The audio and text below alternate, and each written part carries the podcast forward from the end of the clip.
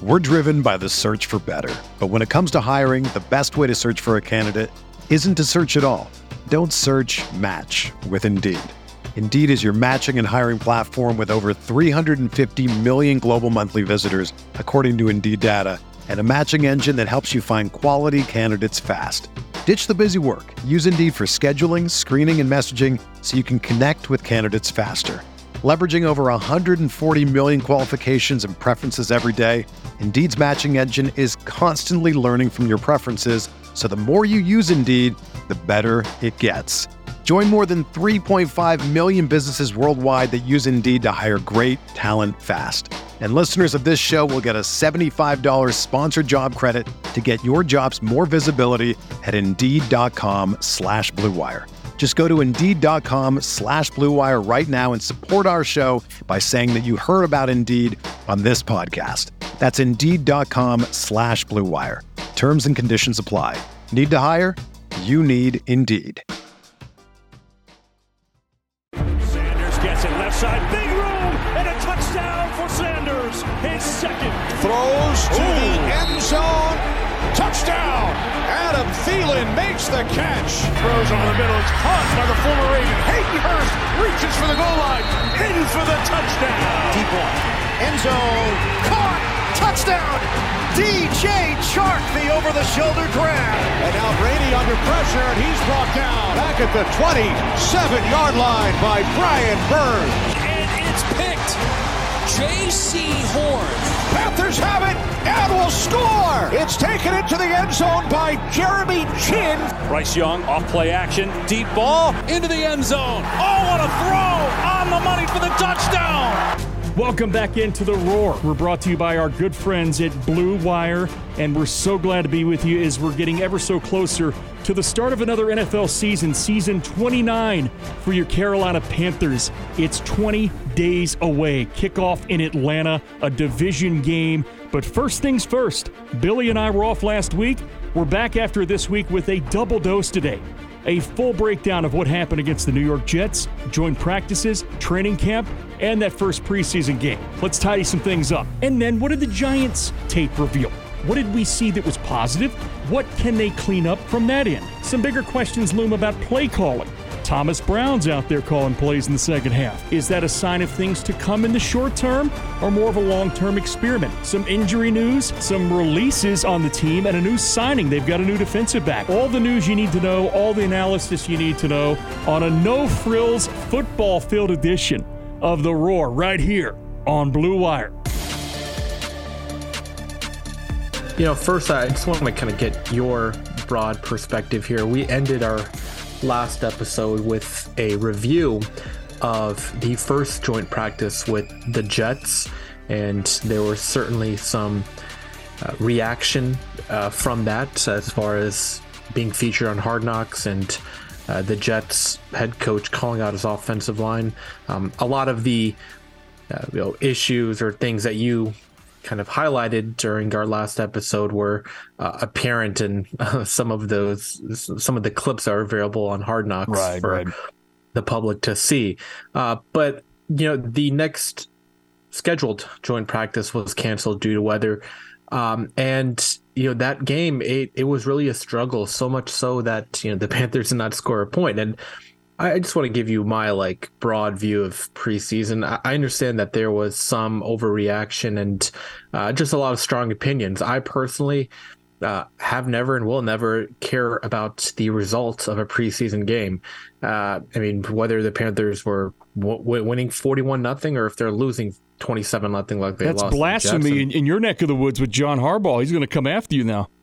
Yeah, I just I don't think it's relevant in any respect. I agree with you. I agree. There, there's like no correlation um, at all. Now, certainly, it just gives you a sense of your, your depth, and for me, I'll get to this in a second. I do think there are some questions about the team's depth and uh, a lot of the decisions they have made uh, from the past few off seasons uh, will be highlighted in that respect. But overall, John, I'm just I'll be frank with you. I am not worried in the slightest about any type of performances or uh, production in the preseason. We'll worry about that stuff when the real games begin on uh, September 10th. Yeah, Billy, Frank Reich met with the media today. Um, I didn't get a chance to attend. I'm down here in Greenville, but uh, our good buddy Mike Kaye's up there and, and Sheena Quick and, and Joe Person. And, and, you know, look, they asked all the right questions about everything that's going on today. There's a pretty substantial roster move we'll get to in a minute, but Frank actually addressed this today in the press conference as we come to you on a Monday. Uh, and he kind of alluded to the fact before that and I, have heard him talk about this, that you don't really start to figure out what your team is until about week three, week four. I think Belichick has talked about that sometimes. I think he even actually said on the record that something along the lines of you kind of treat the month of September as if it's an extension of the preseason. So you want to do better than 27 nothing. I mean, there's some stuff going on there uh, that is concerning, but I think Panthers fans uh, look, we've always had this moniker on this show, and, and we're going to stick by it. We're not going to tell you how to fan. You know, you, if, if, you want to be disgusted and pissed off, and our, our good friends Mac and Bone, who do the WFNZ show in the morning up there in Charlotte, they're getting texts that they want Matt Rhule back, and it's like, okay, well, that's just the world of sports talk. We all live in that world. But the reality is, uh, Billy, what, what I'm looking at here is a team that's installing a lot of new pieces.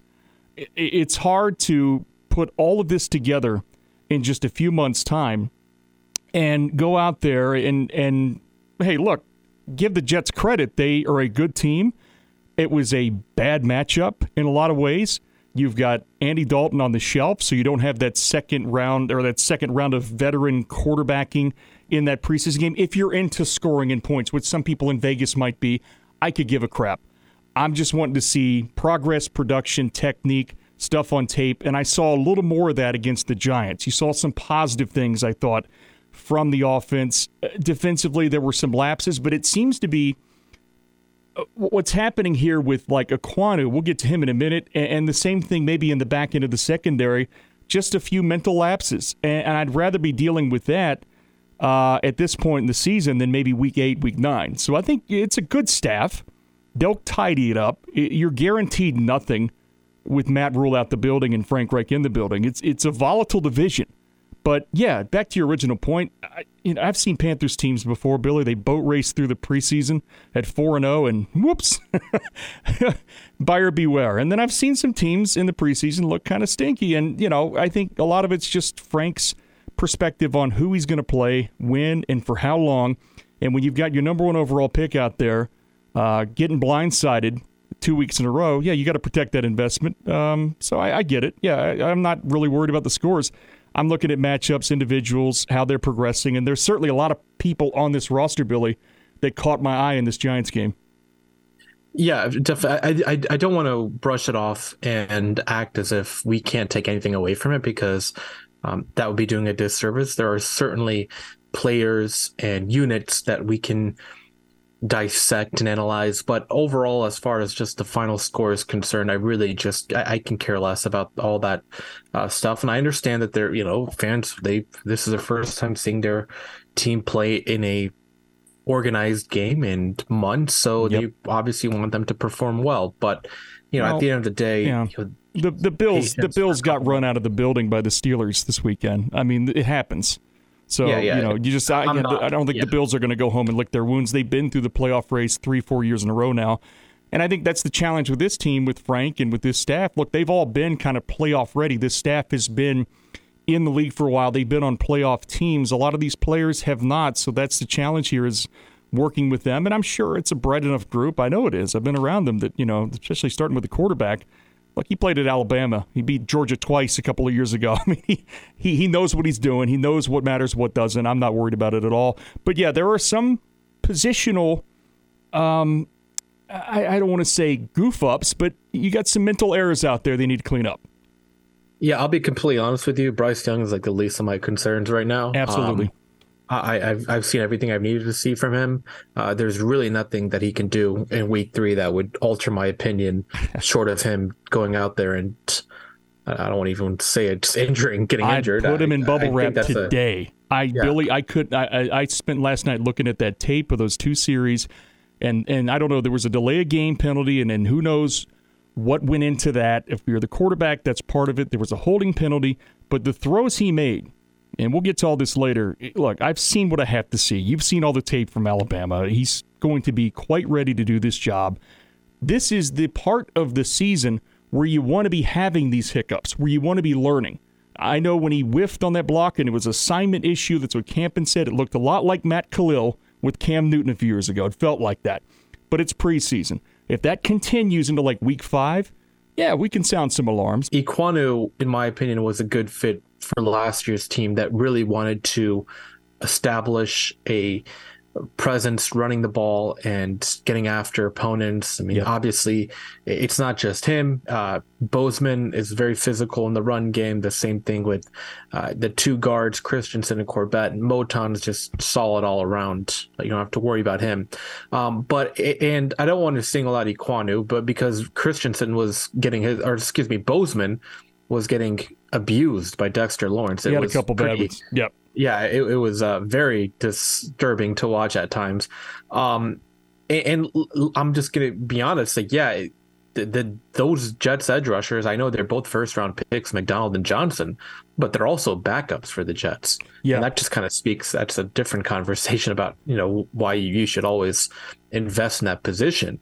But you know the concerning thing, it, it's it's year two for Ekwonu. Okay, like I I understand that there is a transition that has to take place or that has to development that has to take place um, but I, I really don't think fans want to hear about mental errors especially in the preseason where you're going up against you know basic blitzes and uh, coverages and you're not going to re- necessarily see you know a lot of the exotic pressures that could be coming down the pipeline once the regular season hits yeah. and yeah, they didn't play well against the Jets. If suppose they had a meeting after the game, I don't know what that meeting entailed. I'm not sure if meeting after the game is the best place for airing out grievances. I think a lot of people are emotional, and it's just that's just my opinion. I, again, I'm not trying to take anything away from the coaching. These guys know more than I do. Yeah, no, I'm just not fair. sure that you know immediately after a football game where you did not play well is the right time to be, you know, yelling and screaming at players for their performance. I think the way that, I mean, if you saw in Hard Knocks, you know, Saleh called out his offensive line the next day in that uh, team room, and I'm not even yeah. sure that's the right method either, doing it in front of the team. Yeah, that's again, I'm not, a, I'm not a coach. So overall, John, here's my thing with Ekwonu. Um, you know, he fits a certain type of offense. Does he fit this type of offense that's going to be in the shotgun a lot because the quarterback, you know, likes to scan over the defense and make the reads uh, in you know, within the quick game offense? I'm not sure. And at the end of the day, you draft him sixth overall. It's going to come. I, I know we both like, you know, this offensive line coach, but you know, there has to be a development from him. He's got to get, you know, coach this guy better. And the player also yeah. has to do better too, because it's, you know, one game against the Jets is one thing. The Giants, I mean, as much as I rate Azeez Ojulari and um, Thibodeaux. I mean, they're good players, but like, I mean, you're going up against good edge rushers during the season too. Yeah, so you can't expect there. to go against it, scrubs. Well, here's my question. I think it's you. a concern. Here's my question to you, Billy, and I, you know, I. I have to take some stock in this now because I trust your analysis as much as anybody out there when it comes to this type of nuance. And my initial reaction with Ekwonu is, uh, let's reset the bar in terms of what like let's for instance say it's a Madden rating which doesn't matter in real life but people have him amped up a little bit too high because he's picked 6th overall and there are certain attributes of his game uh, it's the base rating in Madden doesn't tell you jack shit. He is a very good inline run blocker and gap scheme. He can get out in zone. But to your point help our audience understand fundamentally because I think it, it, you would probably be best qualified on this show to put it into words. The core difference between what this offensive line played in scheme wise last year, and even when Matt Rhule drafted that tackle, and what they're facing now. What are the core principal differences there in terms of block scheme? And, like you said, there's a little more spread involved there. Yeah, definitely. I just think like with Rhule, there was. Uh, just a lot of um, inconsistencies with the offensive approach last year because uh, Ben McAdoo at heart, he's a West Coast guy, comes from the Mike McCarthy tree. He yeah. likes to throw the ball a lot, right. and, and, that's what he was in Green Bay and New York. He would they threw the ball quite a bit on after Joe after Joe Brady wouldn't run the ball, and that's yeah. And so that was yeah. I mean we mentioned it. We thought it was a very confusing hire, but yeah. to McAdoo's credit, he um, you know played and adjusted to what his offense or excuse me his head coach wanted, what, what, whether it was Rhule or Wilks. And yeah. I think he did a good job because the strength of the offensive line and the team last year, well, even when McCaffrey got traded, was running the ball. And so, as far as this year is concerned, you trade up that much, that many assets to, you know, number one overall. You want a quarterback that is not necessarily just handing a ball off like, you know, like a Jimmy Garoppolo and Kyle Shanahan's offense. You want a guy that's dropping back, making the throws, and especially you're going to face third down in this league, and you have to take a five, six step, whatever step drop back, read the defense, and throw the ball. And if your left tackle is consistently getting beat the way he did, um, or the way he has this preseason, I, I would think it's very concerning. And so, look, I'm not trying to, you know, sound the alarm bells. I think no, it's concerning, but we still have it's, three weeks until real football starts. Yeah, but but, so. but here's the thing. No, I mean I think you're exactly right here because you, you start thinking about this more and more here. The, the preseason is not panic season, but it is time for some evaluations. There's a purpose to all of this, and when you get out of the camp mode and out of practice mode, and you're actually facing some some other teams out there, and you have to, you're not really game planning, but you're you're, you're going through some different looks and you're seeing some different things. And we know Wink Martindale can throw a lot of looks at you, and the Jets were stunting and twisting, and they had some athletes up there. But I, I, agree about the Ekwonu point, and I'm not. This is not to single any player out. And for those who might not be mature enough to understand in our audience, I'm sorry. That's just the kind of show we do here. We look at the tape. He missed some type of assignment there, and it could have been a choreographed issue where everybody was out of sync. And I appreciate the coaching staff for having his back. That's the way it should be. I'm not convinced at this point that this offensive line as a whole was not a bit insulated last year by the fact that, as you mentioned, ground and pound, control the clock, set up play action off of that. Darnold can move around a little bit. And now you're moving to a different structure. And that's part of what I talked about the other night on the old X app or Twitter is that more than anything, Campen is having to, and, and as is the offensive coordinator Thomas Brown and Frank Reich, get to know each other, as does this personnel it's not as easy as saying, well, they had a top seven, eight, whatever offensive line last year. Now Corbett's out. He's arguably the most valuable offensive lineman. He's been the rock on the right side for, for like the Rams and the Panthers the past three or four years. So there are no guarantees. That that's the glass half empty John Ellis perspective today on that. That's that's that you can't have your first round quarterback out there with limited snaps getting blindsided left and right.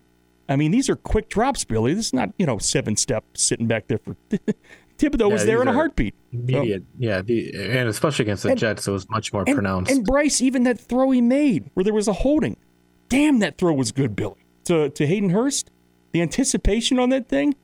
I mean, just keep him upright. And it, it's not that he's 5'10 and, and 200. It's, you know, Cam went through this. I mean, you, this is where Cam got hurt in the pocket. So I just hope that maybe this week, I mean, again, I'm not the coach. I'm not going to doubt Frank Reich. He knows a hell of a lot more than I do, but I, would personally keep Bryce on the bench this game. There's nothing more to see here. No, I, I agree. Look, I, I, just think it's, um, you know, it's certainly just a cause for, um, you know, concern in, in, a respectable way as far as just keep, let's keep an eye on it. Let's monitor yeah, it throughout sure. the year. I, I was just as someone that was drafted sixth overall and going into a second season, I was hoping for a little better, um, you know, progression in that aspect. And, yeah. again, he was not good pass blocking last year. He was good run blocking. They played to his strengths. He showed improvement. So for me, it's going to come down to just his development, and th- that's that's up to him. That's up to the coaching staff. And, and just another small uh, point that I want to make in relation to this is you know, Frank Reich, um, you know, both of us obviously speak very, think very highly of him. But, uh, you know, last year when he, I understand different quarterback, but, uh, you know, Matt Ryan was getting hit. You know, their offensive line was, did not play well last year for the Colts. So I wonder if there's just, you know, maybe Reich needs to kind of adjust some of you know his schematic yeah. um, principles to protect the quarterback better. And this gets to my next point that I want to mention, and it's yeah, it's vanilla. Everyone that's like the new key word on the block now. Vanilla play calling. And I love some vanilla ice cream. Yeah. All I'll say is this: the offense has looked much cleaner when Thomas Brown has been calling the plays, and I'm not hmm. sure if that's you know he's leaning into some of his McVay influences when he's calling the offense, or if I, I, don't know, I don't know what it is, but the offense, in my opinion, has looked much better. And from an operational standpoint, from you know players running the right routes, protecting better, there seems to be much better cohesion among the offensive line. And yes, I understand he's doing it late, you know, second half or whatever. But I just, I don't know, John. I see a much better and fluid operation when Brown is calling the second yeah. half of preseason games as opposed to when the first team offense is there. Eh, there, there's been a lot made of that, and some people that that are very well respected in this business that aren't just you know screaming and hollering fire everybody because you lost a preseason game that are actually agreeing with that perspective on that that it's not to diminish what Frank Reich can do with a dinner menu in his hand it's to, you know, to highlight the fact that Thomas Brown is a very, very savvy guy who's been around the block more than once. He's been around McVay many, many years. He understands um, rhythm, timing, tempo, pacing. And, you know, look, here's the thing I, I, I don't know what to make of what's out there right now. I, I know structurally, schematically, they're running the same type of stuff that I would expected back on tape when I look at like Pederson's scheme and Reich scheme. It's a lot of condensed bunch, mesh. It, it, the principles are there. But in terms of the play calling, yeah, there is a certain rhythm and pop to what's going on. Now, how much to make of that, I don't know. But I will say this about Frank. He demonstrated, and I talked with some people at camp about this, people inside, you know, the, the inner circle of that organization, people have covered the team for a while, a couple of players. And they've said that the, the one thing about Frank is he has demonstrated the ability, and this goes back to the spring when he was able to say, Look, I'm the head coach. I'm going to hire this staff of, of coaches that I can put my trust in. And Scott Fitter, you are the personnel man. You are the general manager. Your team go do their work. I, I don't have any doubt that if Frank believes that, like what you're opining here and what many are, and I, I'm inconclusive, but I see good things there – I don't have any doubt that in time, whether it's right away or in, in the middle of the season, that Frank will say, okay, you know what? There's a better way to do this. Frank's a very pragmatic guy, and that's what I appreciate about him. So it's not to diminish the fact that the offense has looked a little bit underwhelming at certain parts of the game. There's also matchup issues. You, got, you know, once again, if you're looking at the score, if you're looking at drive sustainability, the fact that Dalton is not in there and Corral's thrusted out there with limited action there through camp and he hadn't played out last year, and you're going against the Jets and then the Giants. He actually Matt played pretty well, I thought, on Friday. So yeah, I think Thomas Brown is showcasing what he can do. Now, again, it's all preseason. Um, I, I don't know, man. That it, I, you don't want too many moving parts right out of the gate. So if no, Frank, but I, I, do I do look at what the Eagles did under Sirianni, and he yeah. Um, he swallowed his pride and allowed Shane Steichen yeah. to call the offense. Absolutely. And that resulted in you know one of the best offenses in the NFL and a head coaching job for Steichen, and uh, they were able to replace him with uh, one of their quarterbacks coaches. And and for me, uh, again, I think Frank Reich is a very good head coach. I just I want to maximize the uh, potential in Frank Reich. I think Frank Reich is also a very good head coach as a game manager and having Thomas Brown as his offensive coordinator yeah. could elevate the ceiling the, of this team. The, oper- um, the operation. No, I think you're. I think you make a, a, damn good point. I think the operation overall. Again, some of the stuff that we saw in, in, those first couple of drives, even though it was like I think a 12, 13 play drive, about 10 minutes long. Man, it was like going to the, the Sahara Desert to get there for a field goal. There were so many back and forth, ups and downs. One step forward, two step back. Oh, there's a holding. Oh, well, there's a false start. I mean, and then you saw, again, to be fair, it's backups against backups, but you saw a very clean operation there in the second half. And I was impressed with Corral. I thought, you know, you got Shi Smith getting involved there, Blackshear. Um, look, is emerging as a guy, Billy, still that, that can really run with some authority and, and confidence. And, you know, Thomas Brown is a, is a running game guy, but that whole bullshit moniker, again, sorry for my language, but it gets pigeonholed into guys, and I'll say it, that aren't white. and it's like, well, you know, the enemy obviously has had to work hard to become um, now an offensive coordinator who can call his own plays.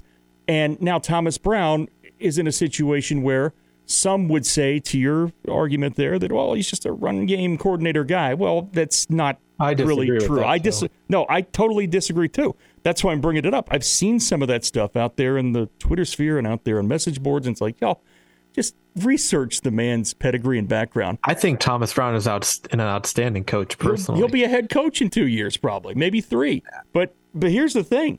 Um, I, I think you're right about Steichen. I've talked about that on my show many times down here in Greenville on, on Fox Sports Upstate that they had a real sort of turning point with that Eagles organization where Steichen took the reins and Sirianni had the. that's a hard thing, Billy, as you know, for these coaches to swallow their pride and say, I, I'm giving up the dinner menu. I'm giving up the play call sheet.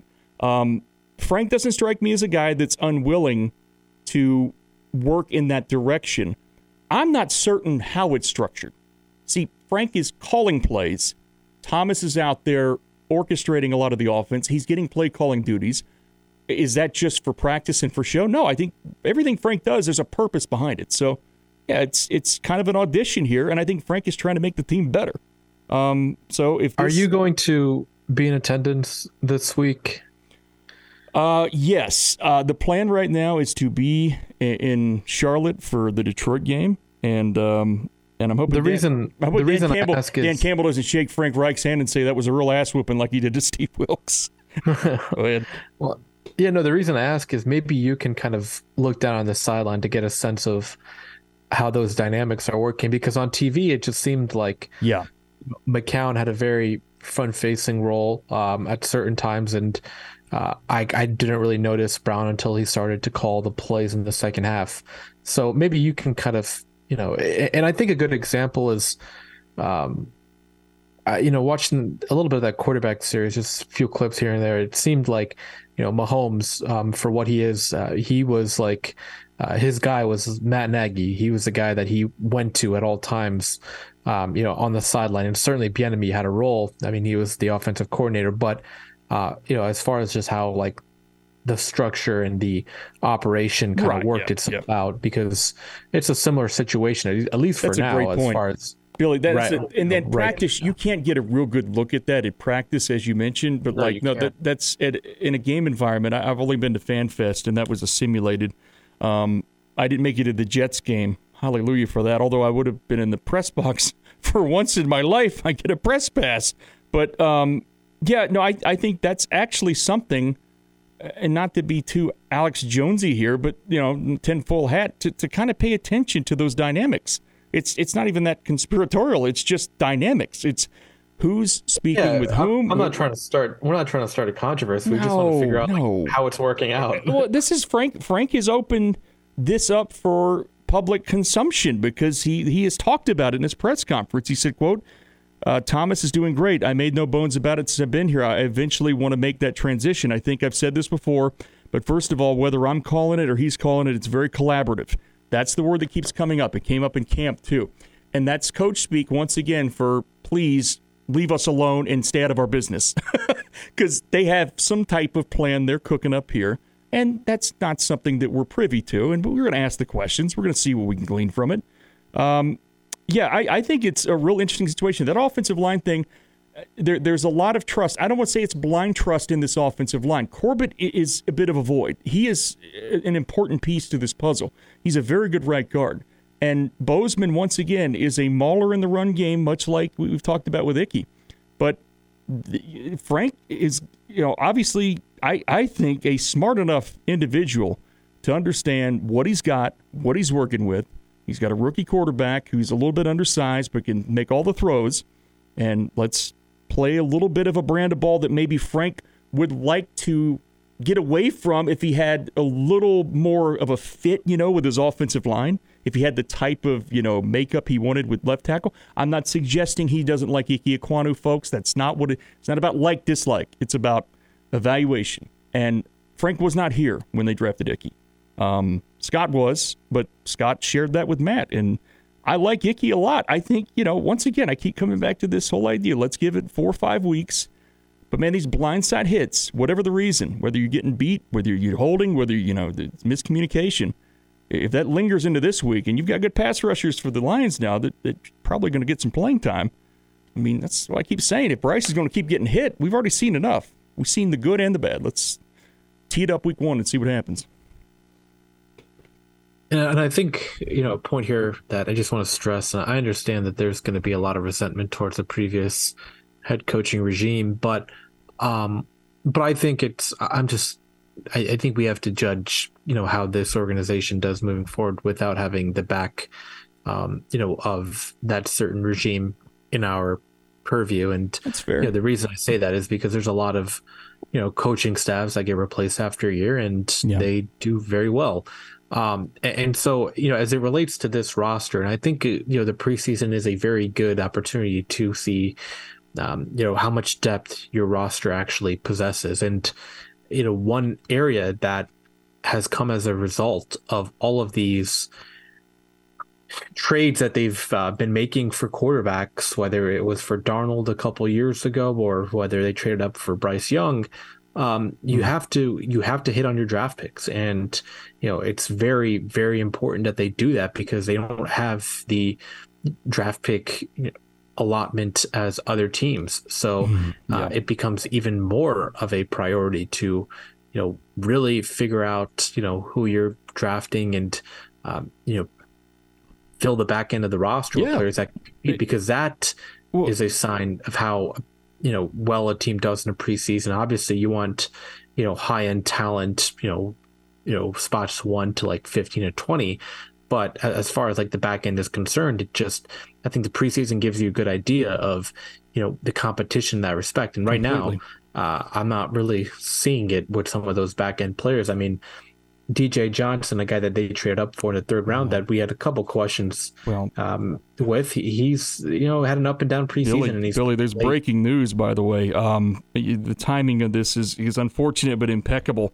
Um, DJ uh, Johnson, according to Mike Kaye and Joe Person, is being carted off the field right now. So well, um, unclear what the injury is. That's according to Joe Person. This is uh, coming to you at 2:45 in the afternoon on Monday. So. Um, that's tough, but uh, just wanted to update you on that. I will say the carded inside thing. I, have I've seen that. Yep. It, there's been 50 reports of players being carded. Oh, yeah. The reason that happens during a practice is because the facility is pretty far away. Um, like if if a player gets carded from a game, it's different because yep, that's you're really not going point. too far. This is Mike. Mike Kaye added this real, just real quick. Mike uh, added this to his tweet here. Looks like they were working on his left leg. He can walk and stand on his own. He's sitting on the back of the cart as he heads inside. So we don't know much right now. Just want to give you an update that there's an injury involved with DJ Johnson, who's shown some ups and downs at camp, and, and most rookies will. But but to your point, yeah, I mean you, you got to see it from the second and third level of your teams, man. That's what these preseason games are for. And, and that's and that's the thing with with this front office and this GM now is like what are your plans? How are you going to supplement the back end of your roster? Because right now, and again, I'm the Matt Rhule situation. It's done. It's over. He made his bet. He made some mistakes. It's it's done. Yeah, all right, we're done bashing but, Matt Rhule. It's fine. He, exactly. He, so my my area of concern, or not concern, my area of uh, evaluation now is how did this team do from a player procurement standpoint um, moving forward, especially in the draft, because yeah. you know some of those day two picks that they've drafted, you know, over the past few years, like it's it's time for them to step up, and I, am just not seeing that level of um, you know investment paying off for relative to their production. Whether it's yeah, yeah I think Gross Matos has shown flashes, but not enough to justify his selection. Yeah. Um, yeah. I mean, we look at Corral, who's, you know, he's been up and down in the preseason, probably, you know, uh, you know, it's, I'm not sure he's going to make this final roster, but he'll make some roster, be on the practice squad. Right. Right. And, and obviously now with DJ Johnson,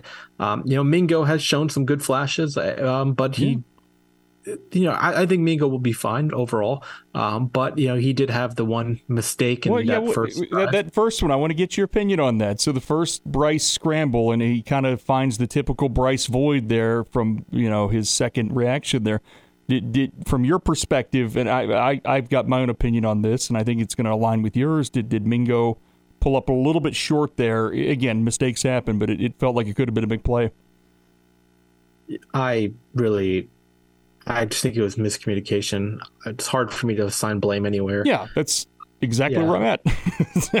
it's um, yeah, I, I, really don't know. But well, it's like Bryce but, said. Bryce said after the game, real quick, he's on that one. Just nobody really understands what goes into a play like that. There's so many moving parts. Uh, yada yada yada. So yeah, no, it's. But no, your your point about depth. These like Terrace Marshall, he's missing time now. That's disappointing. And again, he can't help that. Chuba Hubbard, once again, he's he's dinged up right now, and he's you know showed some nice flashes. He's already lost year. two wide receivers. Yep. Um, and and I I'm not thrilled. Again, kind of a an old man get off my lawn sidebar here. I'm I'm kind of concerned how they're utilizing Shenault so far. Um, I, have seen some boundary, you know, X stuff, and he's lined up at Z, and either I just think if that that's going to be what you're trying to condition him. Now they've expanded his route tree, but once again, we, we kind of know, you and I and Josh Norris, of all people, Josh was very adamant about this. Laviska can cook. He's a good player in space, but he is not the type of guy that's going to win and uh, on the boundary. And I think Chark, too. I mean, these guys have got to start showing who the true boundary X is. In this offense, you've got a lot of reads. There is no true, quote, number one, as they keep saying in the press conferences and all throughout practice, that it goes as Bryce goes with his progressions. And um, I'll say this I think there is a real opportunity for these tight ends to to to take a step up just based on the structure of the offense and how much emphasis there will be. And I'm talking specifically about Hurst and Tremble. Now I don't know about Thomas, but I think Tremble, those guys going to have a big season. But yeah, when you look across the the three deep here on the roster, like Yetur Gross-Matos, once again, we were in the tent giving a, a speech. He was giving us a, a, a, whole speech about how I'm on social media and, and look, I hear things. And the very next day, they signed Justin Houston.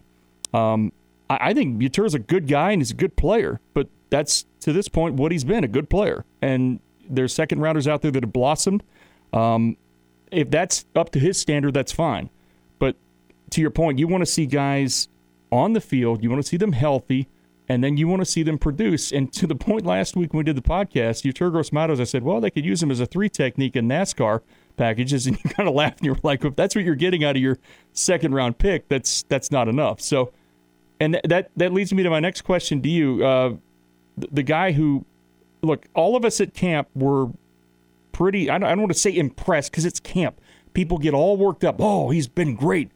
Marquan McCall has been the primary nose tackle for this defense, and they bring in uh, a defensive back yesterday, Troy Hill, um, who's you know a pretty good player and can fit the nickel role.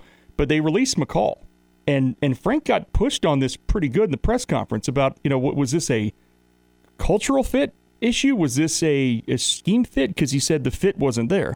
Um, yeah, I'm a little confused about that. I mean, yeah, Troy Hill is a fine player. I he just... is, yeah, but but McCall was there.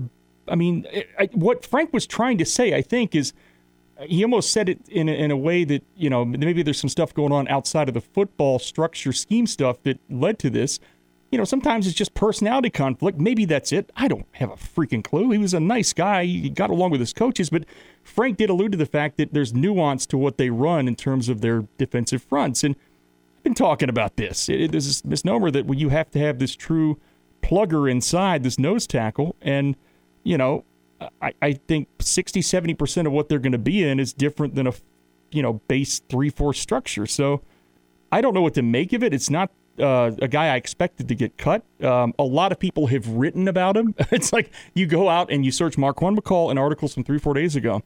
There's a lot of, of glowing reviews about him from people I respect. Um, so that was an interesting move today, but I don't know. Shy Tuttle's not really a nose tackle. Um, Derrick Brown's not.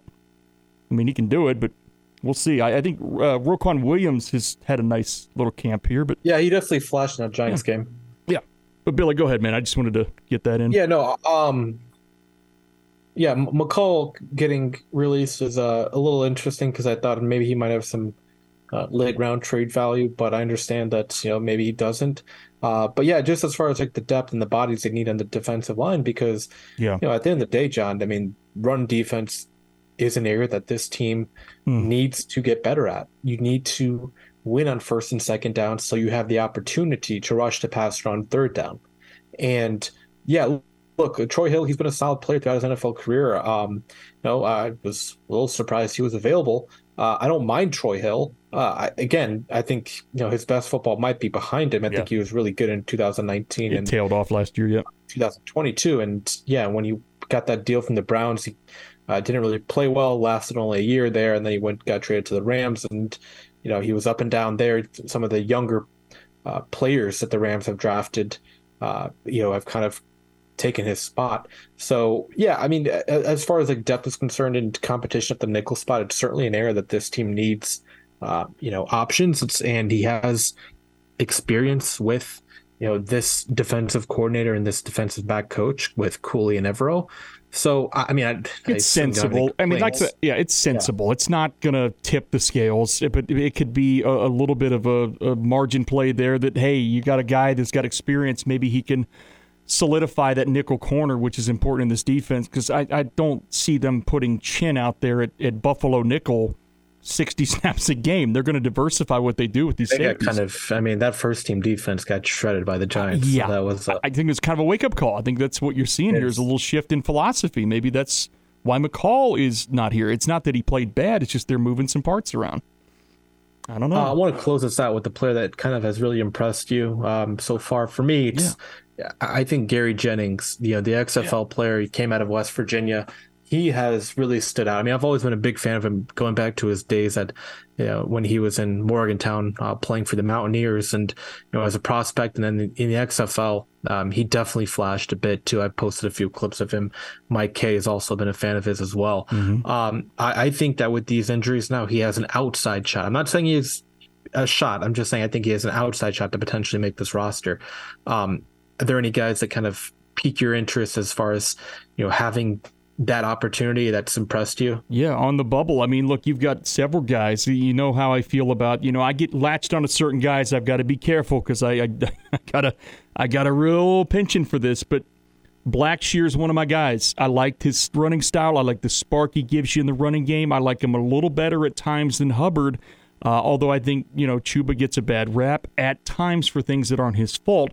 Um, I, will say this in the receiving game. Uh, look, it's not a guy we think is a bubble guy, but Shi Smith, it's good to see him.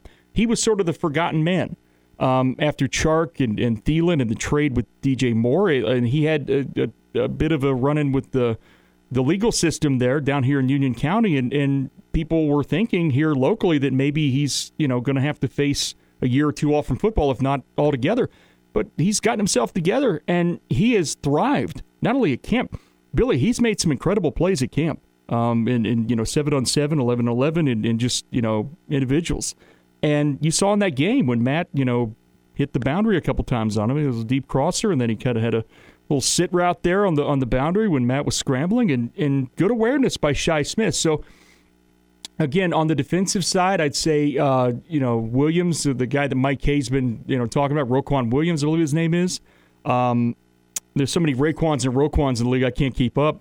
I think Barno has shown some good stuff at times. I think that first game he had some nice stuff. I think he had a, a bad roughing the passer call that probably shouldn't have been called, but uh, he's interesting. Um, but no, I, Shi Smith to me, I feel good for that guy. He's a Gamecock. He's a local guy, and he really, really wants to be a part of this team. And there were no guarantees. I think it's getting a lot more likely with Damiere Byrd out and with Terrace uh, continuing to to get right here with his back, and you hope he does.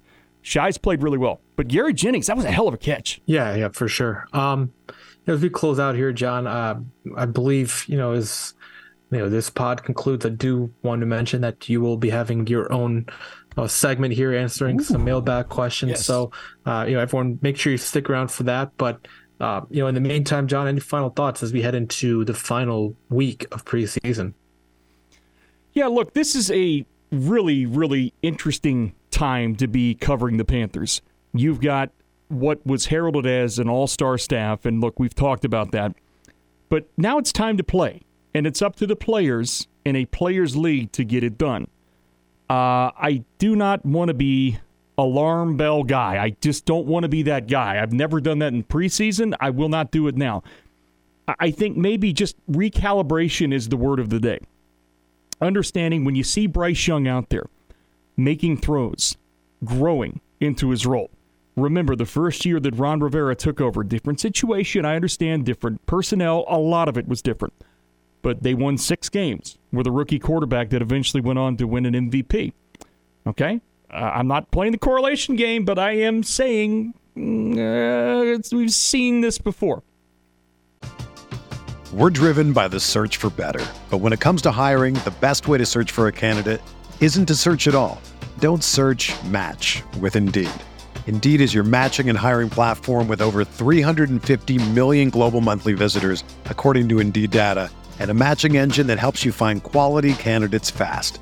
Ditch the busy work. Use Indeed for scheduling, screening, and messaging so you can connect with candidates faster.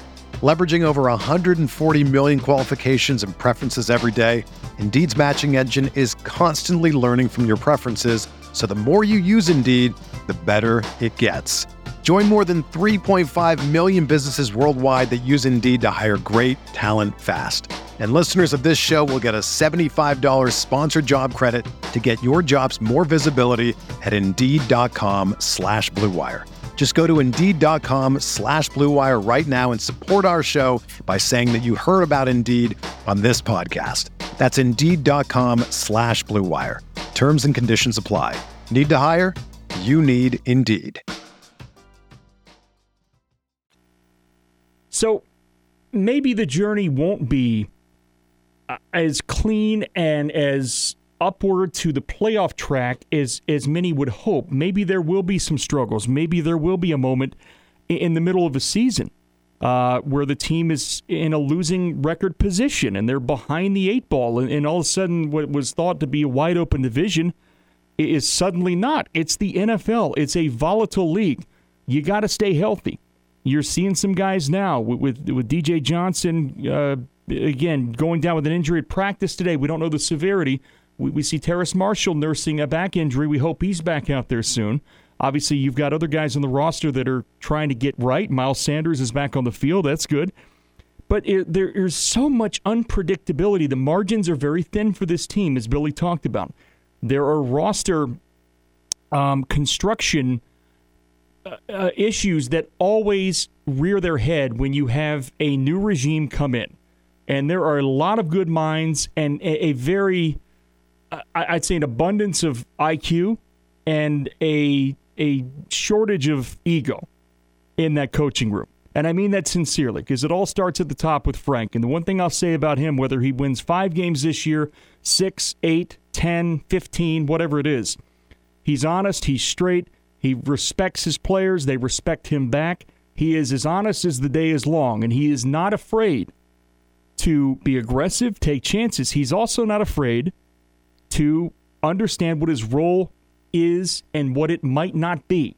So to speculate right now that he's not going to call plays or it is based on eight quarters of preseason tape, I'm not there yet.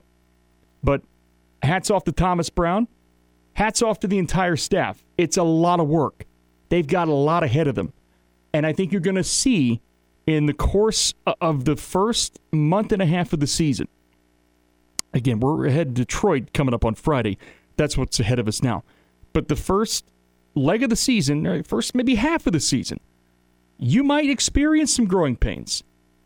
Or it could end up being like whatever issue they had a couple games in the preseason. Boy, they cleaned that up. Ikem Ekwonu and, and, and Corbett might be back, or if not, Zavala or Mays is, is holding it down to right guard. It's not a complicated game. I put this on Twitter the other day. What are you looking for in this game? Number one key was blocking and tackling.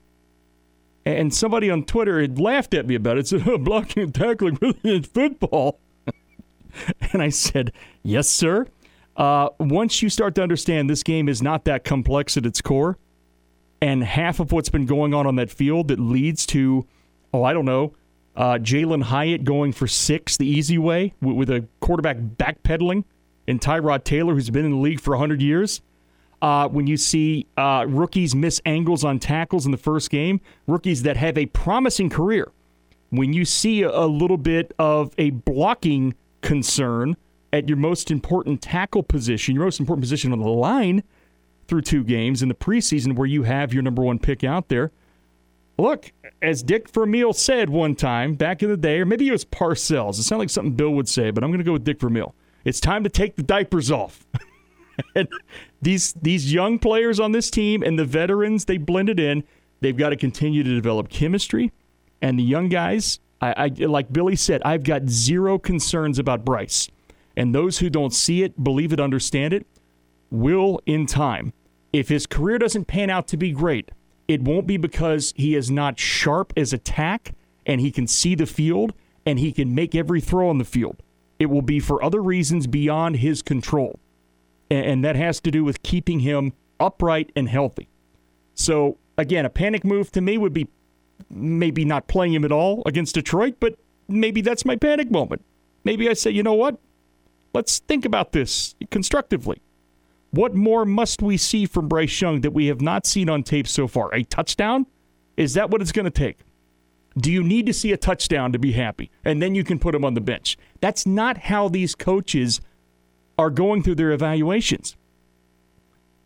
I, I, know this for a fact because I've talked to them for many, many years from many, many organizations, scouts, coaches, personnel, and there is much more to what goes on and it all starts with what Robert Saleh said, paraphrasing here, get in that dark room and put on the tape. And that's what I did last night. And coming up next here, as we continue with an extended edition of the Roar podcast, we've got a Q&A session, the Roar mailbag. Good production there. Uh, you had questions. We're going to try to give you some answers here.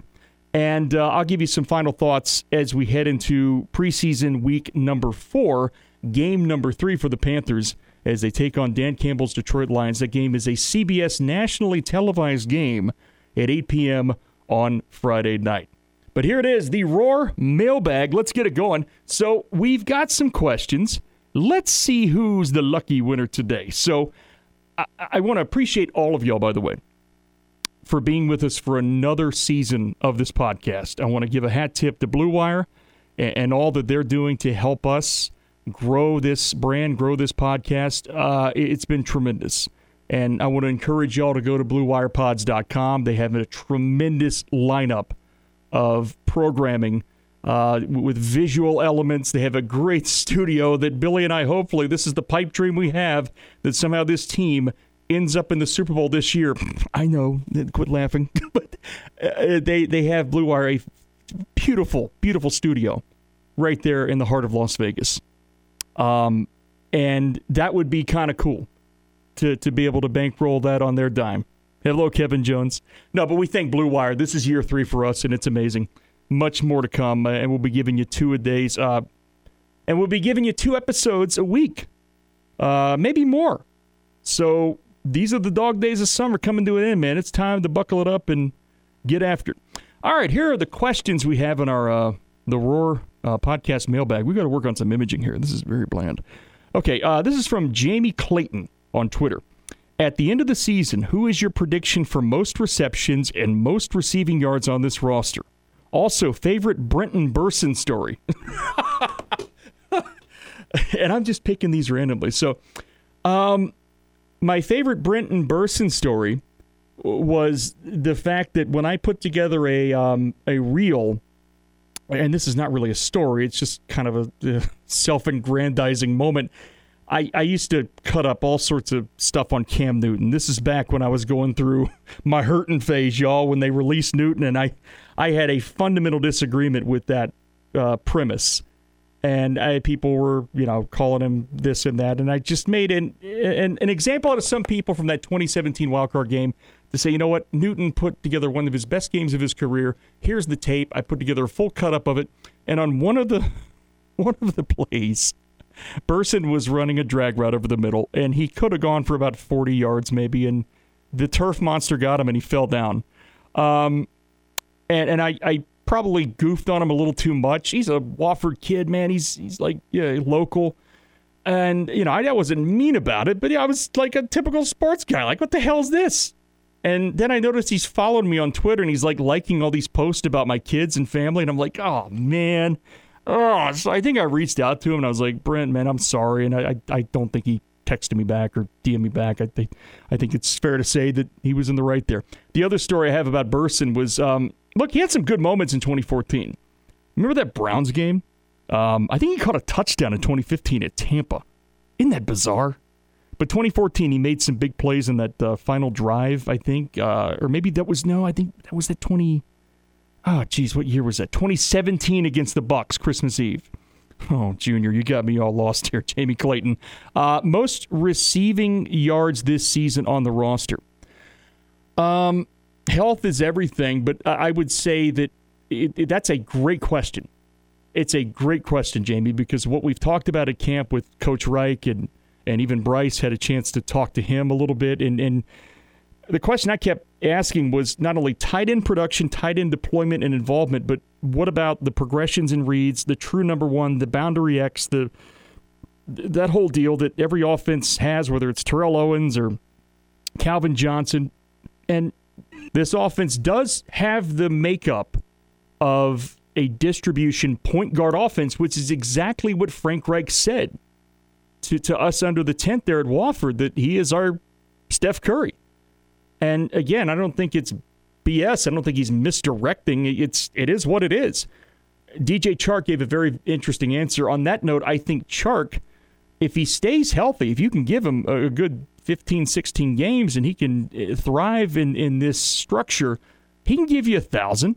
But I don't know if anybody will truly get to like 11, 1200 because you're going to see, I think, a lot of mouths being fed in this offense. As far as receptions, uh, Thielen comes to mind. Uh, I think that's going to be a hell of a security blanket on these whip routes, these option routes. He's in that slot position. He, you saw it in that game against the Giants. Uh, right on that third and six, where he, he does that stab step after the five step and stems it up, cuts outside, and he's got a, an absolute dime coming his way from Bryce Young, who has pressure in his face. Thielen's my guess for receptions. Uh, I think, uh, you know, if he stays healthy, Miles Sanders could catch 50 balls. So keep an eye on that. All right, Carl Hungus. Carl Hungus at Clayrite25. Uh, he asked this. Most had McCall, Marquan McCall, the uh, former nose tackle who has now been released. Most had McCall penciled in as the starting nose tackle. This seems like a Raequan Williams move. Thoughts? Uh, Carl, go ask Mike Kaye. uh, my buddy Mike Kaye, Charlotte Observer, he's been on this show before, been on my FM show down here in Greenville many times. Uh, he was actually ahead of this with uh, Raequan Williams before the game and last week, talking about some of what he's seen in practice, and, and, and he shined in that game. Now, again, it's uh, this preseason narrative. I, I, I think Panthers fans are so, and this is a little bit of a sidebar here, but Panthers fans are so hungry to win and so hungry to get out of this, what was a cycle of badness over the past few years. And it's not about the coach and all that. It's just the football was bad. For whatever reason, the collective football product was bad. Fans are nervous now, I think, to a degree that, well, our expectations all year was everybody's telling us this is smooth sailing, all star staff. Bryce Young. Yeah, he's little, but okay. You've got Ike Ekwonu over there. Um, it gets back to my point about the defense. You've got to dive a little bit deeper to the, the nuance of what is happening here. And Frank had said that in his press conference today. Now, whether it's coach speak or whether it is, uh, you know, uh, like a stall tactic to, to go sign, I'm just mentioning names here, Michael Brockers or Linval Joseph, that doesn't seem sensible to me. They went out and they signed uh, their defensive back yesterday. Uh, the, the, the, kid, not so much a kid anymore. He's he's actually all grown up. He's uh, very good player um, for the Rams for several years, and now you get. And his name is Casey Troy Hill. Thank you. Jeez, I was thinking Marcus Epps. Uh, it's been a long week, folks with McCall, the, the what I took away from Frank's presser today, and, and Mike Kaye and Joe, and I think Steve Reed, maybe, and a couple others, you know, very fairly pushed him on it. And Frank graciously said, Look, these are great questions. Look, I, all I can tell you is it was not the right fit for what we're doing here defensively. It it didn't sound like it was a personal issue, like it was a a it, it sort of, and again, I'm I am I, I pride myself a little bit on sort of seeing things, seeing trends, seeing little things that happen in in the game of football, particularly with this organization that had come nothing more than from instincts. But my instinct on this, and it could be totally wrong, is that they're looking at a number of options in terms of how they're going to structure their fronts. It's not a base 3 4. They'll be in nickel or sub or dollar or some sort of 3 3 5, some sort of penny look. They're going to be in, in, in a, a different type of coverage structure and alignment structure 60 to 70% of the time. You can bet your ass on it because they have a lot invested in Chinn. They have three safeties they're paying big money for, at least reasonably big money for. There's an investment there. Uh, they're not going to a base 4 3 and, and taking Chinn off the field or taking woods off the field. Uh, the whole idea here is to be ready for nickel. That's the crux of what this defense is. It is a nickel defense. Now, again, there's different variations of that, different structures, fronts, alignments. You've got guys that can shade off the center. You've got guys who can go zero technique right on the center. That was what we saw from McCall. He flashed last year. Uh, but to your point, Raekwon, look, the little bit of time I saw him in that game, yeah, he did some damage. But what is he facing and what does that look like? What are you asking him to do? One gap, two gap, how much of each? It's so complex, but it is kind of simple when you tear it down. If you're thinking of like Madden, no, I'm just going to call 3 4, cover 3, 3 4, uh, engage 8. That's not what this is. Uh, it's there are there are there are different components, and I, I'm not going to bore you with a two hour session like the guy who Miss Doubtfire replaced in the movie Mrs. Doubtfire, Tyrannosaurus Rex. But you get the idea. Go to my timeline and we can talk about alignments and fronts. They'll be a nickel a lot. Now, to Billy's point, they've got to be able, when they are in what they refer to as their base, which still could be with Chinn and two other safeties on the field, they have their own definitions in house. Every staff does as to what their base personnel is. So, again, Luvu, uh, or Luvu, I'm sorry, can can play inside and shoot the gap. He can also give you some edge reps in nickel and dime, third and seven plus situations. You've got Haynes back on the field now. Um, yeah, so I, like if, if you're going to have a nose tackle in the game, it's not really Shy Tuttle. He's done a little bit of it in New Orleans, but again, that's where he's when you shade him in a a 43 uh, principled front. Um, it's it's it's something I'm really not that interested in debating a whole lot. People are kind of uh, getting worked up about it. And I think, uh, again, I'm not giving blind faith and trust to Frank Reich, but what I see here, my instincts tell me that it's not a snap decision. But you see the signing, once again, of a Troy Hill. Maybe that's a signal that, okay, you know what? In order to do that, we need to release McCall because the, the idea there was, okay, he's good enough to play on another roster Frank Reich said today he is not a fit for our scheme, but he will be a great fit for another 3 4 base team. What does that tell you? That is it is it coach speak and BS or is it truly look, we are trying to deploy guys a little bit differently than maybe it was portrayed um, present company not included because look, I'm not going to be a pompous ass here, but I've been saying this for months and this is why I try to do a little homework, is because there's, when you talk about three four four three, it's so it's not irrelevant, but it's so overblown in terms of the the transition. Where it does come into play is in base first and 10, second and 1, uh, how you structure those fronts and how much is different in terms of alignment, shading, leverage, uh, and and even you know hand in the dirt or or, or you're you're standing up, and that's Burns and Houston. What do we see from them? It's multiple. It's going to be multiple, but at its core, this is a coverage scheme. It's based on coverage first. Pressure is vital. Stopping the run is vital. That's all going to have to happen, and players are going to have to make plays. You're the point Billy made earlier about a, a little bit of thinning out of the defensive line. Yeah, you don't have a traditional what was considered to be back in 2003, which is the old days, John Fox, Mike Trgovac's defense, Jenkins, Buckner, Peppers, and Rucker on the outside, and then and then you got Big Al Wallace and you got Shane Burton. That's a traditional base 4-3, and they played a lot of it because it was a different game back then.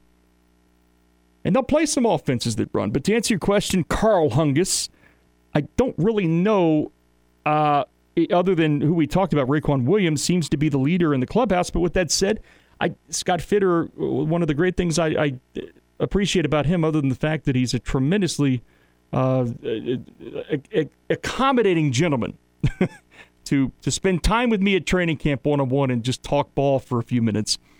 But that doesn't change the fact that this is an evaluation business, and we will continue to look at it through our lens. Although we are much less qualified than Scott Fitterer. That's what we do here on the show. We take a best stab at it. We say, you know what? Let's try to be GMs. Scott's, I don't know. He's uh, he's got some things going on. He's got uh, this kicker, right? Who's had a nice camp. You got two kickers on the roster. Piñeiro's getting better. Uh, maybe a trade. I don't know. We'll see what happens. All right. Uh, this is from my good friend, the Sports Nut at TFB, or at the Sports with a Z Nut. He goes by TFB. This guy's always tweeting at media people. I love him. He's great. He's like, anytime there's a news story, he's like, hey, one Panther place, Joe Person, Mike Kaye, Will Kunkel, everybody, take a look. Uh, TFB has this question Do you have any concerns with this defense? After the reports that Rodgers picked them apart in joint practice, then Daniel Jones being uh, a bell hit away from being perfect from nine of uh, nine, knifing this defense with quick passes, making the secondary look like Swiss cheese. That's more of a statement than a question, I believe, TFB. Uh, I didn't get the sense at joint practice, no matter what Hard Knock shows you, that number one, that Aaron Rodgers was pitching a fit and having a hissy fit about his offensive line. To that point, though, number two, Rodgers had some nice throws. So did Young. They both took their shots as well. And the offensive line did have a hard time for the Jets. So I think joint practice, if you're going to look at that, is any type of reflection on what they got out of that week. I thought it was a bit of a draw. Now, again, when you're on hard knocks and it's being painted a certain way, I get it. But I didn't get the sense from being on the ground there that you had uh, one team just boat racing the other. Aaron Rodgers was frustrated in the moment. And then he came to the tent and he answered questions about James Campen and laughed. That's, you know, that's the business. And, and it's Aaron Rodgers, so we're going to talk about it. But I didn't get the sense. Now, the Daniel Jones thing, look, there's no Houston.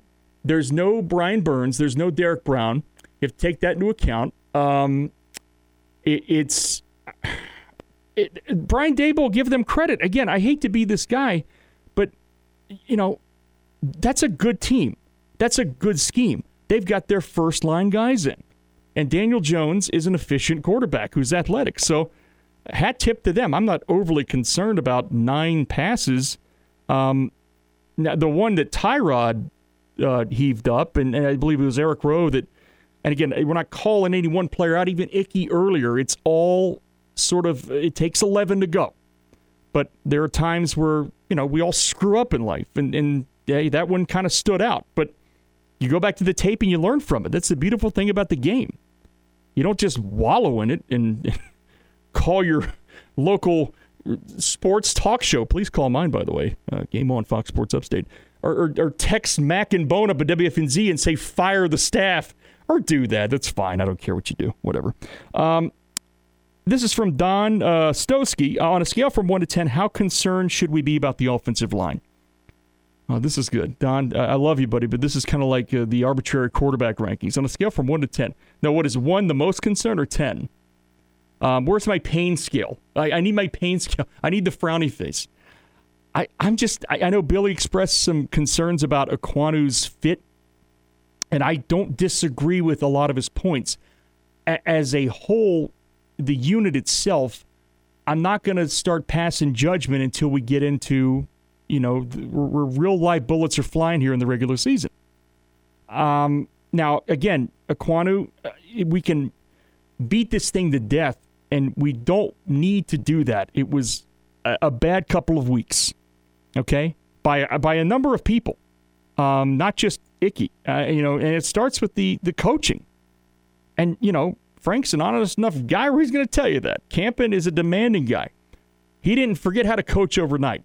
But it will be interesting to answer your question. How, how concerned I'm about the, the line? The players are good players, but do they mesh and fit with what Frank and Thomas and this offensive structure is going to be, or will there have to be some, uh, you know, again, talking to a scout here this week that's been in this league a long time, and, and the way he put it to me is maybe there's a meeting in the middle a little bit. Maybe this has already happened where maybe this is thought out in advance. You would think organizations do, where Frank comes in with his philosophy. You know, in year one, these aren't your players. You did not draft them. You did not scout them. Maybe you did for other teams. But you, you take these players and you make the best, and it's not a bad unit. They, they held up in pass pro many times last year when called upon, but they were insulated by a, a lot of gap scheme running, power runs, some zone two, and it was run first, bootleg, a lot of bubble screens, a lot of jet. Uh, and, and, this is where, again, I, I want to see maybe Shenault um, get deployed differently, but one point to make about that. I keep coming back to my point. If you're going to try some stuff out, some coaches and staffs take the preseason as the last chance to get the starters in and get it right. And oh boy, oh crap, we got week one. I don't sense that that's Frank's philosophy. I, I don't think there's any coach in the NFL that truly panics. You don't make it to that level if you do. But I think some coaches are much more inclined. Bill Parcells always said he wanted to win every preseason game. It's obviously important to Baltimore. It, it doesn't matter so much to like McVay. So what? It, it, it, everybody's different. Every team and organization and the personality, culture, the structures uh, of the, the front offices, the, the, the, the vibe in the building, it's different. It's 32 different personalities, these teams. And you see some coaching trees that bleed down, and we'll see what happens with, with Frank Reich. It's year one. It's year one.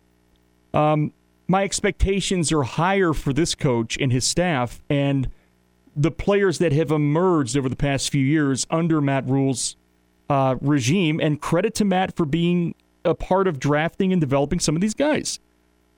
Um, you hope Chinn can be a core player. You hope Burns will be a core player for a long time. He's certainly a great player.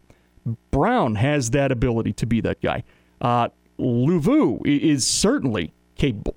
Um, and, and, you see, once again, can Donte Jackson give you like 16, 17 games of good health? Can, can bless his heart for his own sake, man. Because I want it for him. Jaycee is a star in the making. If he can stay on the field, he's going to be talked about in, in, the same class as we talk about, you know, Slay and and and Woolen out there and in Seattle, and he just hasn't had a full season yet. It's not his fault. He's not injury prone. It's just bad damn luck. That's where I'm at with this. We get a lot of questions here. Uh, this is from uh, the underscore read. Did seeing how Jonathan Mingo was used against the Giants adjust your expectations for what he can be this season? Did he can he be the team's number one uh, wide receiver by December? Sure, yeah. But once again, uh, to that point, uh, you talk to any of these players, or, or especially Frank or Thomas Brown there's an emphasis on there. It's not that they say there's no true number one, but the way the offense is structured, it's a distribution offense. It's about tight ends. It's about reads, progressions, getting the ball to the running back and the screen game and the swing game. And with Bryce Young, his ability to adapt to different types of conditions is what will drive all of this. But your your point on Mingo is is certainly on my radar. Um, look, that that first play, a lot of people were killing him about it, and this is where you got to be real careful because the one guy I'll keep mentioning his name. I hope he comes on our shows too. Uh, pretty soon here is JT O'Sullivan uh, at the quarterback school on on Twitter. Uh, JT played in the NFL for some years and, and certainly understands how to study the game at about the highest level and, and make it digestible to just about everybody. I would highly recommend you find him on Twitter if you haven't. I don't know where you've been, and go find his YouTube and his Patreon. And one thing he always says, and this is what I try to do when I do, you see the film study at One Panther Place and the film clips, I'm up till one in the morning cutting that stuff up, and I'm making my own notes and I'm drawing my own conclusions. But to publicly come out and say, well, this was a bad throw, it's a bad read, I don't know that. This is what JT had said, and I, I couldn't agree more. How the hell can I tell in that instance who's at fault. Is anybody at fault, or does shit just happen? It was a bit of a scramble drill. Bryce flung one in there. It was a nice little play. Mingo was in a bit of a void there, and there was some space, and it would have been nice if he had caught it, but the ball wasn't exactly in his chest. So tough play, bang bang. He came right back, uh, uh caught that beautiful pass, and, and did that little Terrell Owens pivot move, and and and locked down on on 27, the little RPO glance, and he he got the the physical traits. Damn, I'm going to get flamed for this, but it's Muhsin Muhammad. He's got some of that in him. He does, and I, I see it. Um, and I hope Marshall gets back out there soon. Uh, another question here. Um, this is from, let's see here. Uh, let's go down the list here. So many questions. How do I do this? Uh, this is from Reese uh, BAI05. What is wrong with Ikem Ekwonu? Side note, it looks like Cam Erving um, is still out. Yeah, I, Reese, I don't know. Get off Cam Newton. Get off Cam. I said Cam Newton, Cam Erving. You know, Cam Newton is out. Um, this from Jared Feinberg.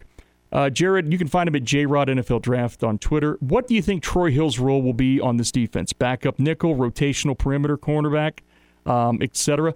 Jared, that's a great question. I think a lot of that will be determined. I, I, what helps him a little bit is he comes in with a pretty clean understanding of the language and, and framework of what Evero is doing defensively because he and uh, defensive backs coach here, Jonathan Cooley, both spent time with Troy Hill in his best years back in like 2020, 2021 in LA. So they're they're kind of again it, it, every year is different. I get it. It's not going to be the same damn playbook. There's going to be installations and wrinkles, but I I like the signing because it doesn't do anything to harm your football team. It's a veteran who's been around. Um, again, you need a slot corner in this league in this defense to be able to not just lock up and play press man and trail technique, but as we demonstrated last night on tape, a guy who knows his keys to stay in the zones. He's a good tackler, too, on tape. So Hill, to me, it, it depends on some of the health of the guys. Uh, we haven't seen a lot of slot corners on this team. Think of the lack of slot snaps. I mean, look, I, I, again, the, the hybrid role they've developed for Chinn. When you go three wide and you get in a situation where you have to match on uh, you know, Tyreek Hill or something. You have to understand personnel is going to dictate a lot of how they use Chinn in that role. And down and distance situation, if they anticipate swing, run, uh, screen, that, that's where Chinn can be a, an asset for you. Or maybe, you know, down there on the tight end. But uh, again, I think with with Hill, I, I'm using my instincts once again. My instincts tell me this can be a, a more subtle version of what they did with Frankie Luvu and what I hope they did with Deion Jones. Uh, Luvu was kind of like, as they said, the steal of the century, but to me, Jones has had a very nice, quietly, a nice camp at the backup uh, left inside position in their base, and you know he'll he'll come on some blitz uh, moves there in in in sub. Uh, Grugier Hill has had a nice camp, but as far as um, Troy Hill, you know what, Eric Rowe is is not going to be a slot corner, ideally. Jammie Robinson is still developing. Keith Taylor's had a pretty good camp, but he's not a slot corner. Again, there you, you got you got two ways to go there as a nickel defender, and you got to defend option routes, pivots, uh, everything. It's it's grueling to play that position, and you got to read your run keys. You got to be physical in the run game. Hill fits that profile, so I'm I'm kind of forecasting, at least in my mind, that he'll hit the ground running. And week one, uh, you know, the, again, freezing cold takes, but I, I'm going to predict he's your base nickel back, not your Buffalo big nickel back. Who the hell knows? Who the hell knows anymore? Uh, but that's a good question, uh, Jared. But I like a lot of his tape. Somebody got on me last night at one in the morning when I'm up there I'm cutting up film for y'all. Somebody says, "Oh, you had to pull out a." It's a Panther fan too that follows me. You had to pull out tape from 2021 to make it look good. I'm like, uh, that's two years ago. And then the, the, the first thing I posted was the probably the best pick he had. Maybe one of his his career was playing that cover three buzz where he matches uh, the the dig and he jumps Josh Allen's route, which is like jumping a moving freight train with a ball coming at you and he takes it away. And that was a hell of a play. So, again, whatever. um, Fernando Aguiar, my good buddy there. Uh, direct question here. The lack of production on first team offense defense is a sign of scheme, talent, execution, neither. Just preseason, they're being at vanilla. Uh, thanks. I, I, they're they're running their they're running their formations and their you know, on offense at least, you can see there's a, a, a certain flavor, not vanilla, but there's a certain flavor and, and feel to what they do in terms of 11 personnel, which is three wide, one tight end. A lot of it's Y ISO, where you've got three by one, and, and Hurst, like on the boundary throw that Young made with backside pressure, the, the best throw I think he's made as a pro so far, the one on third and 20 against the Giants. That's a Y ISO. And you saw Olsen make a living out of that, where he bends it right there. Uh, sort of does a little outside stem and, and hits the boundary. And it was a great throw by a guy like Young, who people say can't do it. Um, you know, it's it's a player's game, man. Look, and it, it, the coaches have got to get it all right. This is where, uh, once again, they might go down to Atlanta, and, and it might be one of those games where, look, oh man, the Falcons They've got you know no quarterback and they've got you know, no edge rushers or whatever, and and, and they all of a sudden st- stars start to align for Atlanta and Bijan cooks, and or maybe the script flips and maybe it's Carolina's day. It's the beautiful thing about an NFL season. Um, they they've got two division games to start the season. You're right, and it's really important. You look, it, you never want to talk about playoffs. I, I, don't really. I'm out of the mode now where the preseason oh, nine wins, ten wins. I kind of made my statement on that. I think you know they're in that range where it could be anywhere from seven to to nine or ten. That's kind of where I've got them. But that's it's so many variables. But you just want to win the damn day. I mean, you want to win the damn week. You want to win games. You want to have that feeling where, okay, you know what? What Steve Wilks got cooking again, and the players deserve a lot of credit for this too because they stepped their game up. There were moments last year with Wilks where Cincinnati, that game uh, against the Bengals, it was bleak. That game against the Rams, his first game as an interim head coach, was bleak. The ending of the Atlanta game, boy, that was so dramatic and great. Oh, but that was a gut wrenching way, especially when all of a sudden you're in a division race and and once again they blow it. And you want so bad for them to win for Steve because Steve embodies everything that this franchise is about. Um, it, it you got a taste of that last year. Don't take that for granted, no matter what the records are. It, it again, you could look back at it last year and say, "Oh, it would seven and nine playoff team." There's, well, you know, that's happened before, and you know, Beastquake happened, and and and Pete Carroll won himself a playoff game with uh, a seven to nine record. Ron Rivera's done it before here too. Um, get in however you can get in, but yeah, get off the right, uh, get off on the right track here at Atlanta in a division game, and and get cooking. And that's going to have to to just look one day at a time, man. I don't have the answers for you. We'll look at the matchups closer. I, I know a little bit about Atlanta's structure and their offense, and, and they're certainly formidable. Arthur Smith is a very good coach. He's very good. I respect him a ton, and I think the Ridder uh, situation will reveal itself in short order. Um, he'll either have it or he won't, or he'll be kind of middle of the pack. Uh, but at least they're developing him and trying. And then the defense, look, they've added some pieces in the secondary. So yeah, they got the Saints week two, and the Saints have a lot of talent. But once again, uh, Dennis Allen until he starts having winning seasons with any kind of team, uh, much like Josh McDaniels, I'm not going to get too uh, alarmed by it long term. Oh, just focus on your team. Well, why am I telling you all that? You guys are fans. You focus on your opponents. Yeah, it's hate week. It's already hate week. The fa- it's hate week with the Lions. They hate. Oh, they're called. Oh, think about this. The Lions are coming back to the frozen tundra Bank of America Stadium oh, Dan Campbell's going to be uh, not happy about that. Couple more questions, and I've got to uh, hit the hay here, or hit the road. I'm actually going to do a radio show here in a minute. Um, this is from uh, Mike I Iorio 88. I, I got that wrong. I'm sorry. Mike I O R I O 88. Sorry, Mike. Given we were such a blitz heavy team last year, how does the new scheme impact our edge guys? And does it mean guys like Luvu, Chinn, Deion Jones, they end up generating those extra pressures? Uh, I, will tell you a little bit of this. Deion Jones was blitzing quite a bit in nickel at, at camp. Now, take that for what it's worth, but they were doing the double mug, A gap stuff. Um, and he was coming on some of that. He was coming in on some of that in the A gap, and, and it was effective. And Deion's got his legs back. That was a quote from somebody very high up in the organization at camp to me. Deion's got his legs back.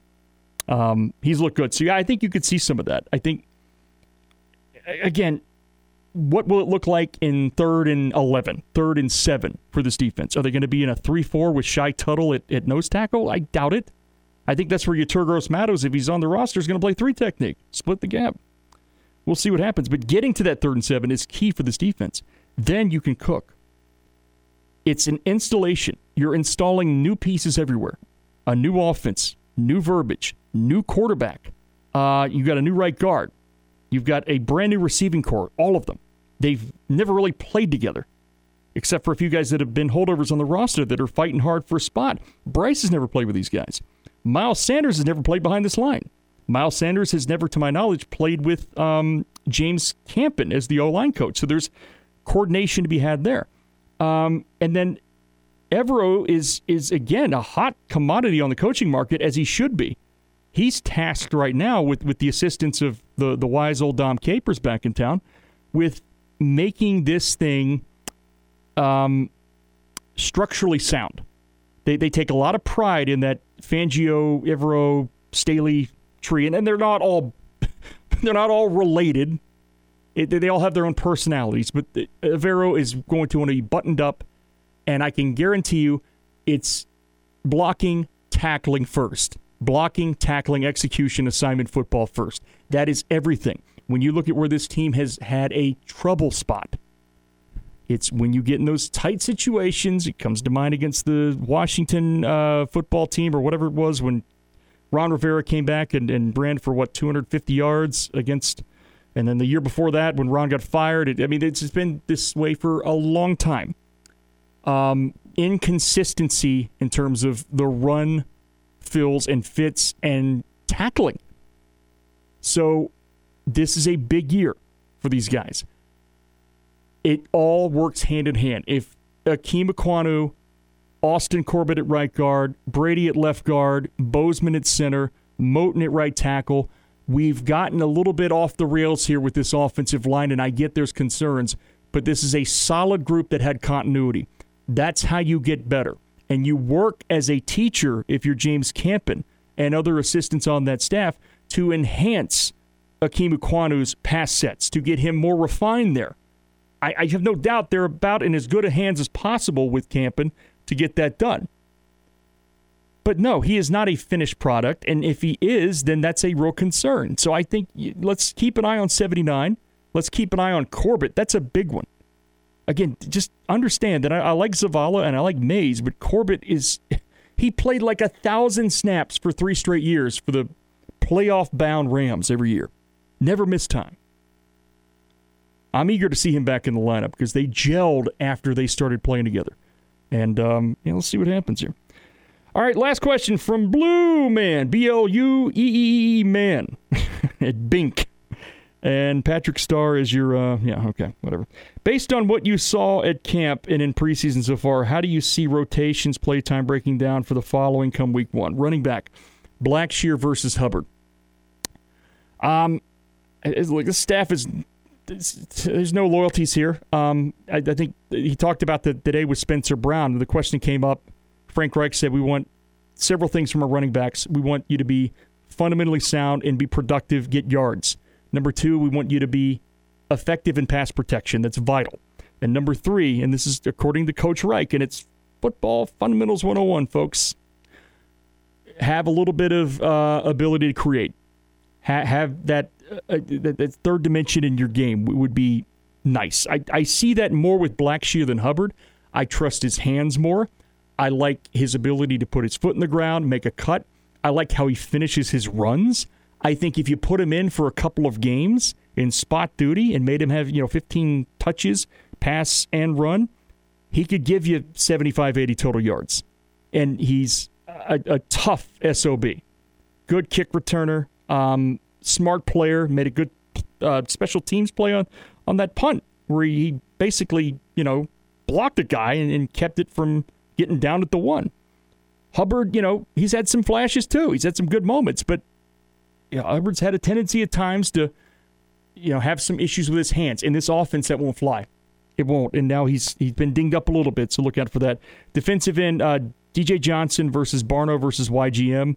Uh, DJ Johnson, if you didn't hear earlier, we'll give you updates when we know more, but he was uh, apparently put on a cart today. That doesn't mean he's vitally injured. It doesn't mean he's not. I just know that Mike Kaye and Joe Person said that. So that's live from camp. Uh, DJ Johnson has had a pretty decent rookie camp. I mean, look, it's hard to tell um, in a lot of ways. And just seven on sevens and you go individual drills, and, and there's not a lot going on out there. You just, he's going to have his work cut out.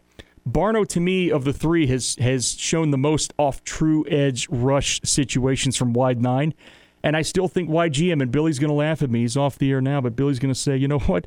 YGM, John, you're going to do that to him. You're going to put him at three technique. I, I, if they if they keep him as a vital piece of this roster with Haynes back on, I think that's where you'll see a lot of his production. I think he's got a role in this defense, standing up and in a in a base 34 and, a, and a, maybe a base nickel where you're you you've got yourself on the on the on the tackle out there and you're you're bearing down. But he had some good moments the past couple of years. Inside at three technique, much like what they did with Mario Addison. Rivera did this a while back, and it's kind of a staple. It's called the NASCAR package. It's been called that for years. I don't know who came up with it, but I love it. Um, so I'd say that's kind of YGM's bread and butter, but he is also a viable defensive end in this league. He just is going to have to find a way to punch through and and and realize his potential. He's immensely talented. He is a physical freak. Um, wide receiver. Uh, Bink asked me uh, who will uh, see the most playing time: Marshall versus Mingo versus Visca. Uh, I would say Mingo is the leader right now based on health. Uh, I think Laviska – they're trying some things out with him that are unconventional to his game to to weather balloon that thing and see how it works. I think when the regular season starts, you will see with Laviska when he's on the field a a more traditional Laviska sort of uh, role, if you know what I mean. And again, you can't carbon copy exactly what McAdoo did last year, but it was effective. I think every offense has uh, the you you can you can use a guy like Shenault. you can, but you don't want to put him on the boundary and, and make him run seven yard stop and, and, and a hook or come back and uh, you know try to run crisp, precise routes. I, I'm not getting on Laviska for this at all. I, I think he's utilized the wrong way when you're doing that because he is a bowling ball, much like a a very um, I, I don't want to say a subtle version of what DJ Moore brings in terms of traits. Um, the route running for Shenault has to be a little better. And I think Mingo, uh, he's just so damn physical, and he's got such good range and size over the middle. It's a good target for Young. Uh, Terrace, if Terrace can get get right, get healthy, and get back in the lineup. I mean, look, we saw some plays from him last year where he was converting third downs from 20 yards out. So um, certainly want to see that. That wraps it up, folks. I, I actually got to get on the radio down here. I heard Radio Greenville. We got a big show today down here, but thank you for listening to the Roar podcast. Uh, we certainly appreciate it. For Billy Marshall, I'm John Ellis. We'll see you next time as we recap the Lions and the Panthers preseason game number three. Whether you're a world class athlete or a podcaster like me, we all understand the importance of mental and physical well being and proper recovery for top notch performance. That's why I'm excited that Unifyd Healing is sponsoring podcasts on the Blue Wire Network. Unifyd Healing is a new and super innovative global network of wellness centers powered by Energy Enhancement System, or EE System. If you haven't heard of the EE System yet, then you'll want to listen up. This technology promotes wellness, deep relaxation, purification, and rejuvenation. Wherever you are across the globe, access to a center is easy and affordable. Interested in experiencing the EE System technology for yourself? Go to unifydhealing.com/bluewire to learn more and find a center near you. That's unifyd, U-N-I-F-Y-D, healing.com slash bluewire.